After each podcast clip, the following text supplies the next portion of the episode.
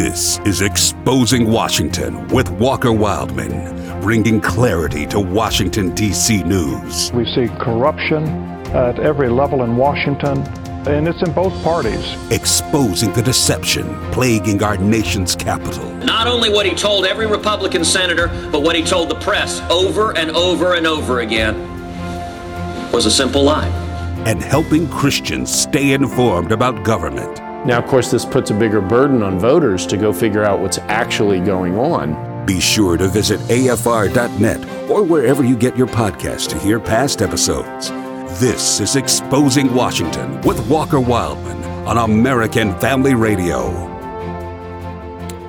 Welcome to Exposing Washington on the American Family Radio Network. Glad to have you with us today.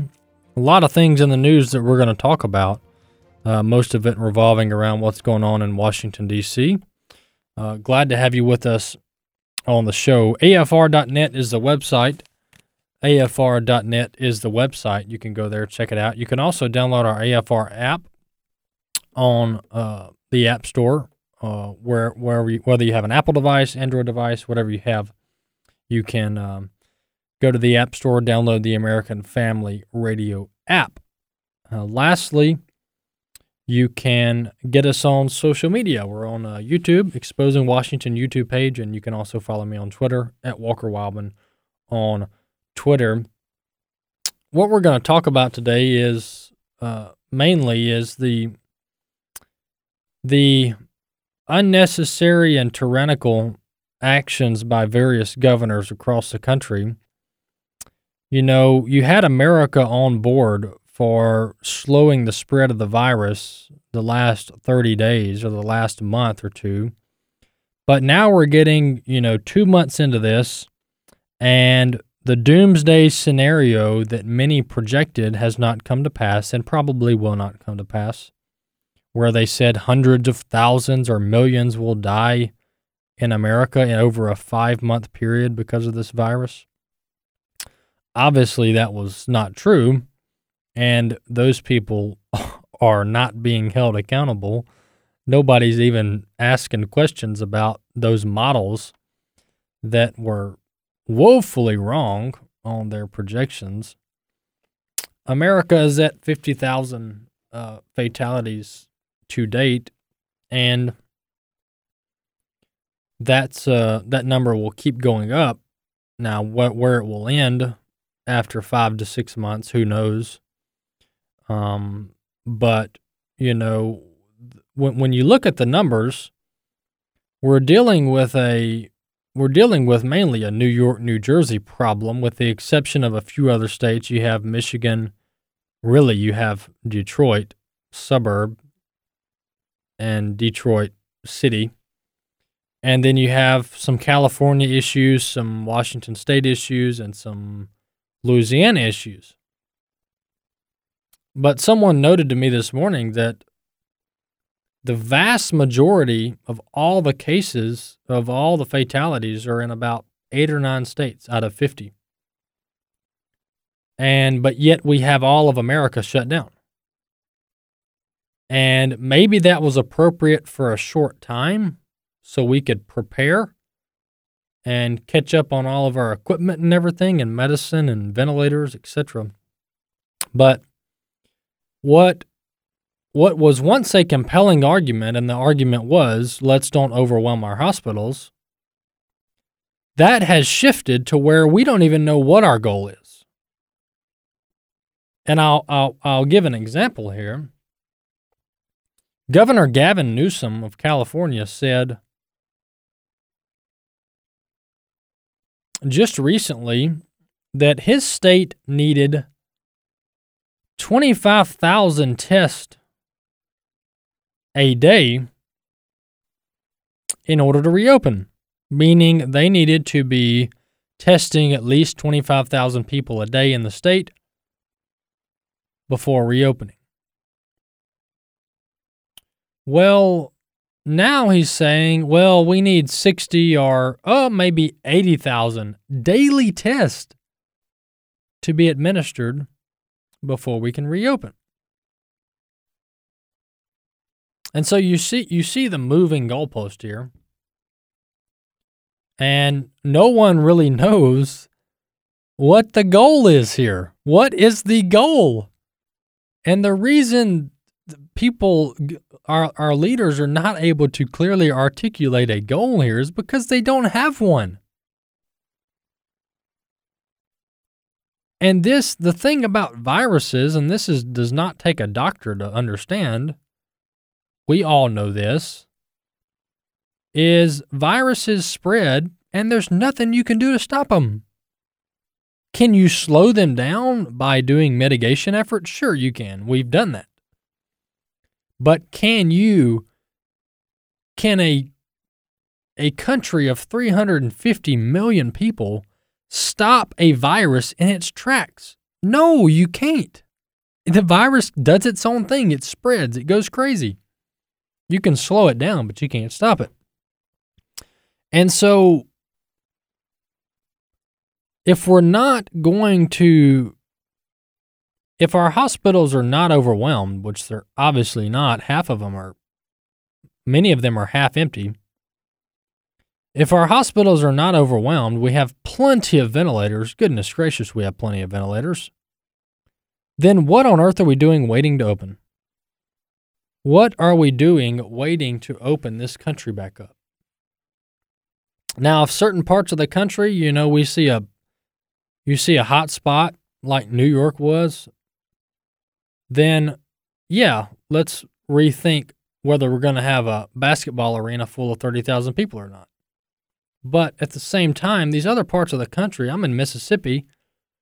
Um, you look over at South Carolina, they've, they've only had 150 deaths because of this, because of the coronavirus. So what what are they doing shut down? They shouldn't be shut down. They're actually opening back up as we speak. Same thing with Georgia, same thing with Texas, same thing with various other states across the country that pretty much don't have a coronavirus issue, at least a widespread one.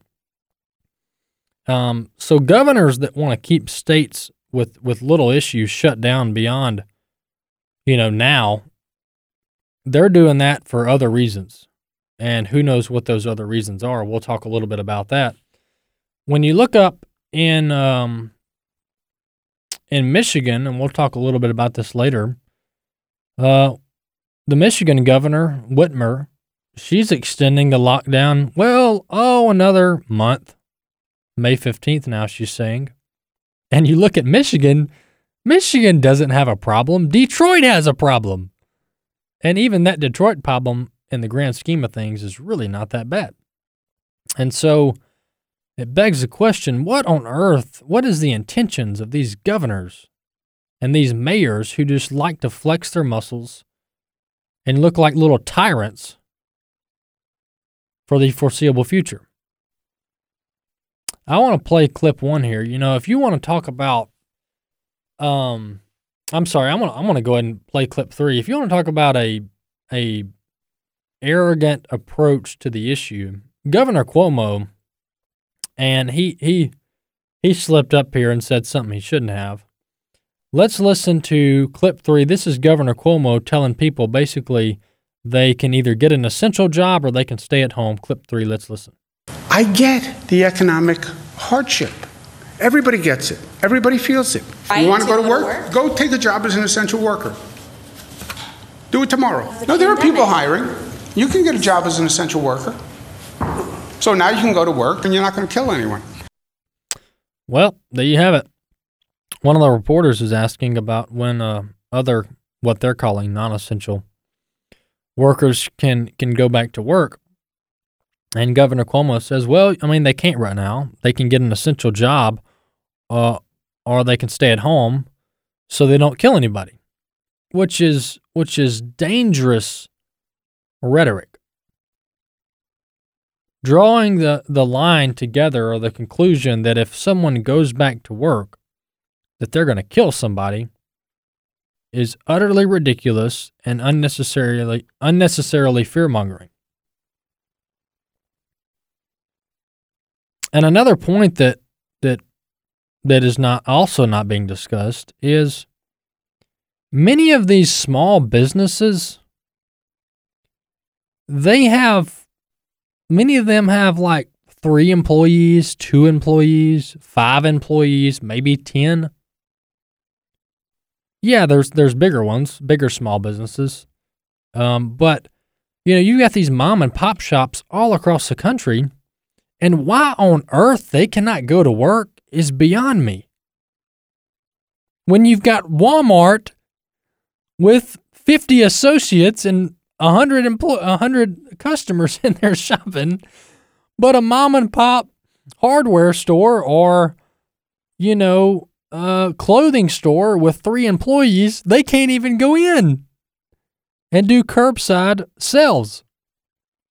It's it's just makes absolutely no sense. Makes absolutely no sense. So you've got these little tyrants all across the country, and many of them are Democrats, and they just want to keep things locked down indefinitely. Who knows what their actual motive is? But I'll tell you one thing the I find it very coincidental that we're in an election year while this is happening. And if we want to talk theories, let's talk theories because as I always say, you know, the media doesn't like people talking about what possibly happened because they call, "Oh, that's a conspiracy theory." Those right-wingers over there, they're just doing doing their typical you know, tinfoil hat conspiracy theories. But at the same time, the same people can't tell you what happened. They don't have the answers either. So why not uh, theorize? Um, we we heard the the uh, U.S. government confirm what we already knew, and um, they were about two months late to the show. Um, that this uh, virus leaked out of a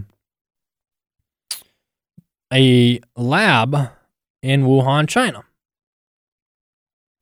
The U.S. government has confirmed that this uh, this virus leaked out of a lab in Wuhan, China. Whether it was intentionally leaked or whether an employee was infected in the in the lab and then left and then infected others incidentally, that's that's the question that's still unanswered. But nonetheless, the but the media doesn't want to talk about that. By the way, that report. Uh, I actually read a Politico story last night that said, you know, well, there's really still no no hard evidence that this virus came from that lab. And I'm paraphrasing here, but the Politico story was about you know whether this was a bioweapon, etc., or whether this could be this virus could be used as a bioweapon in the future.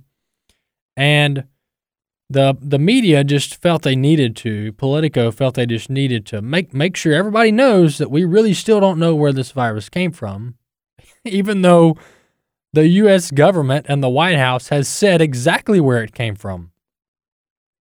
It came from the the laboratory that was studying various viruses.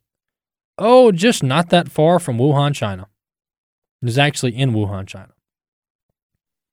So the media here spreading disinformation, so is the Chinese government. It's almost like the Chinese government and our mainstream media are are hand in hand. Another person who is not helping things is former President Barack Obama.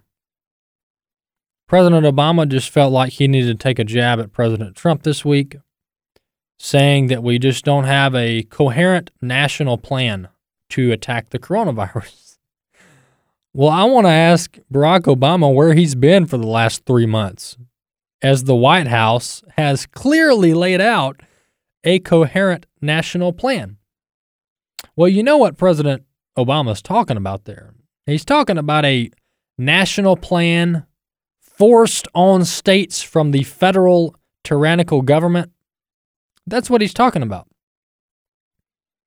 President Obama and these various Democrats across the country, they want our government to use a heavy-handed Chinese tyrannical dictatorship type approach to this coronavirus.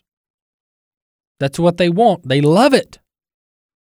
That's why the media was begging President Trump to shut down the entire country with the stroke of a pen. But then when he said he wanted to open it all up with the stroke of a pen, they flipped out and said, Well, we got this 10th Amendment, states' rights. Where were they when they were begging President Trump to shut it all down?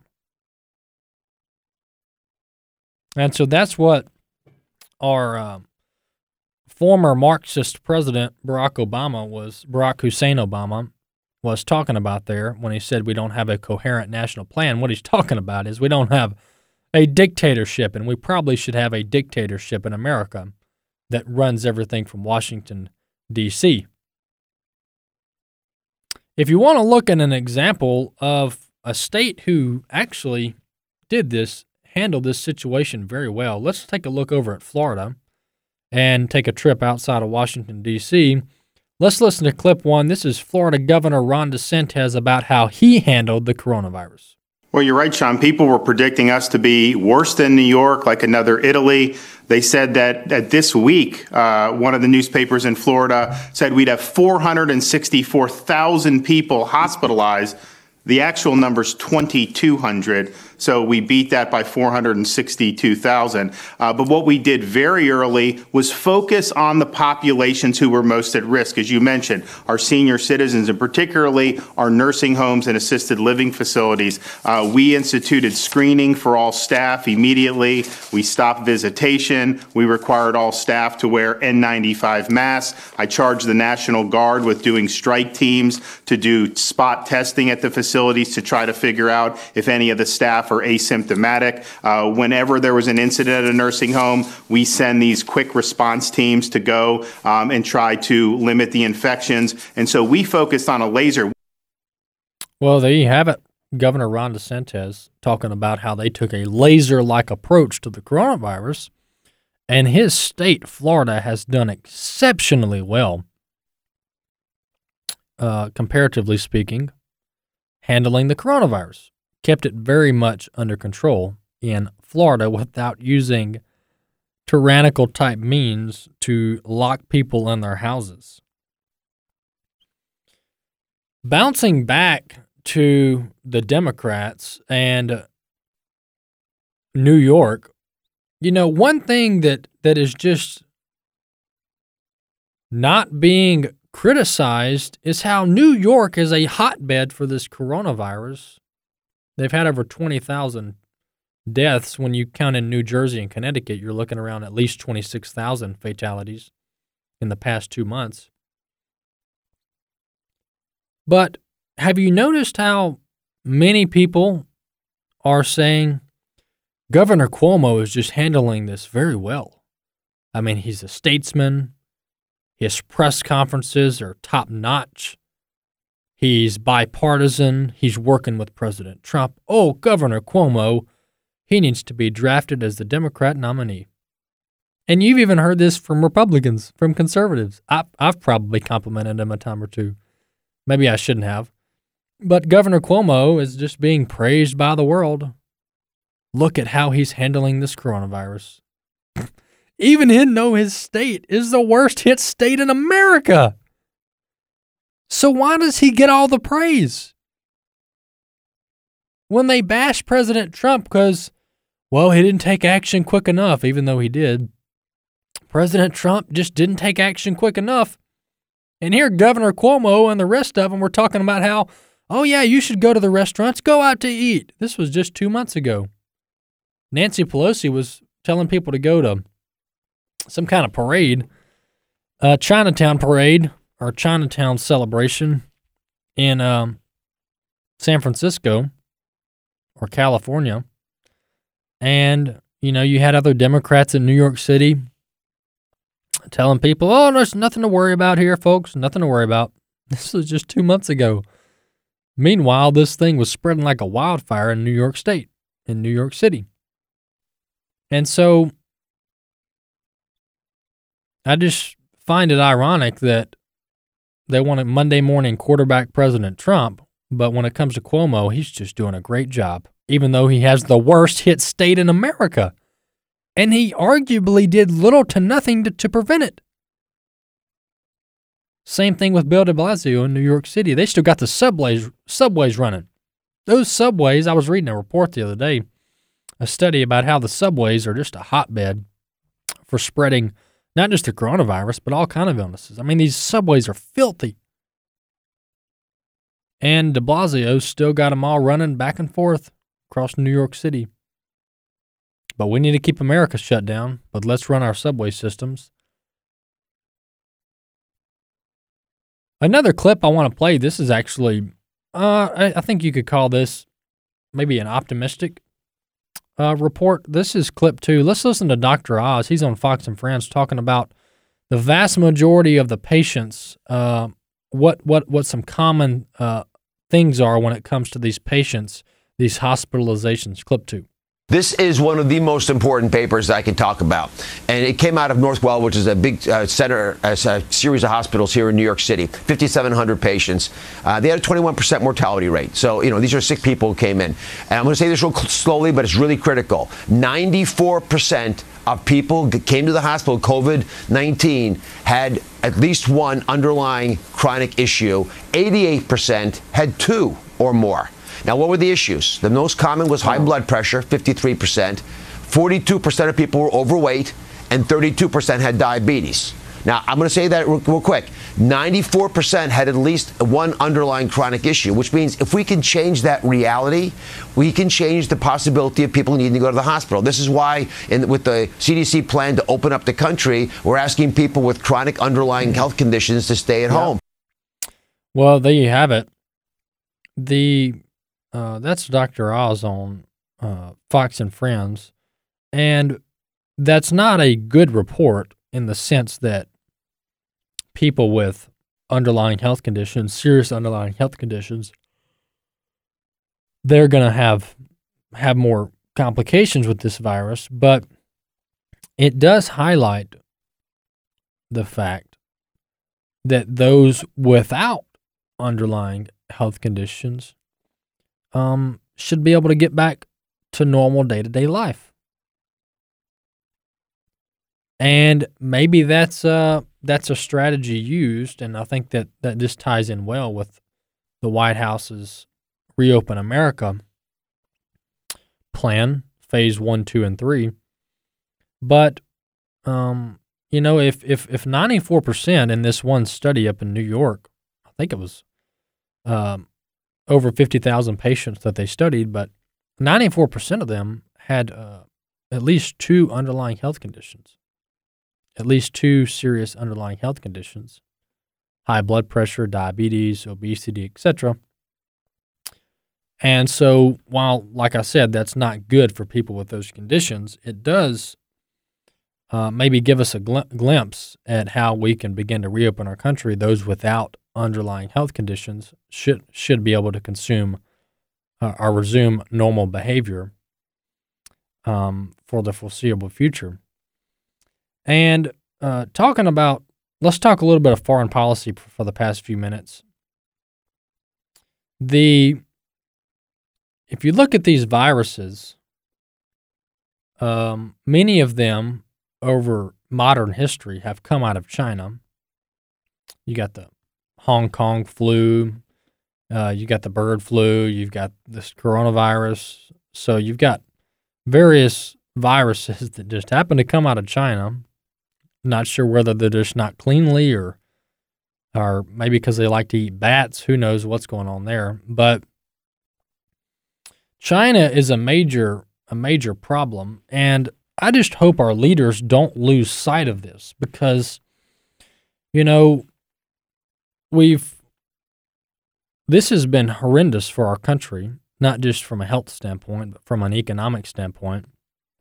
And you know, I, I hold I hold China at a very low esteem. I mean, they're like down at ground level at the dirt when it comes to how I look on their country. Their leaders are sick. They're evil. Um, they they've got a a very uh, Marxist, communist type government uh, from the top down. They lie, they cheat, they there's no rules. Whatever they have to do to keep power, to gain power, to gain influence on the world stage, they'll do that. And so I think our, our citizenry here in America needs to be a little more on guard about China. And yes, it is true that there's many there are many freedom loving people in China. There's many Christians in China. The underground church there is has at least was growing very well in recent years. Um, but that doesn't excuse and doesn't dismiss the evilness, the evil that comes from the Chinese government.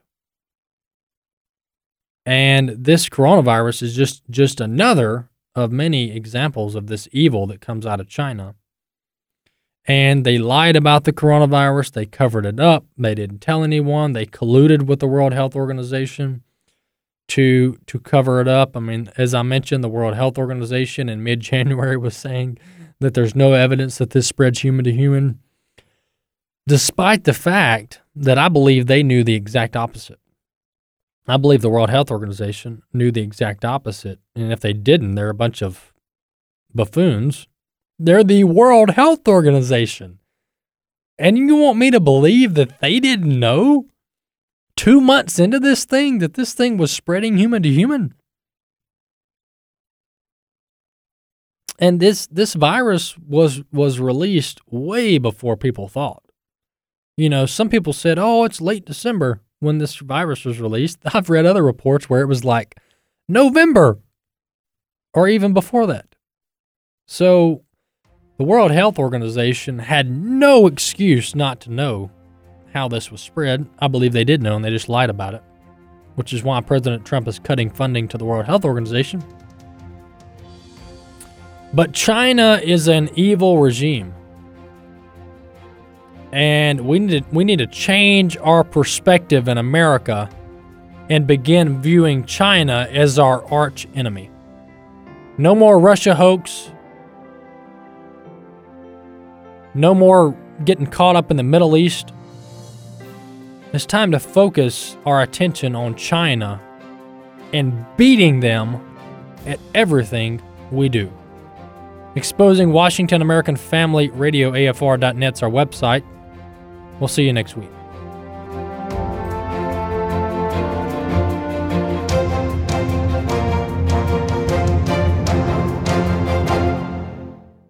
The views and opinions expressed in this broadcast may not necessarily reflect those of the American Family Association or American Family Radio.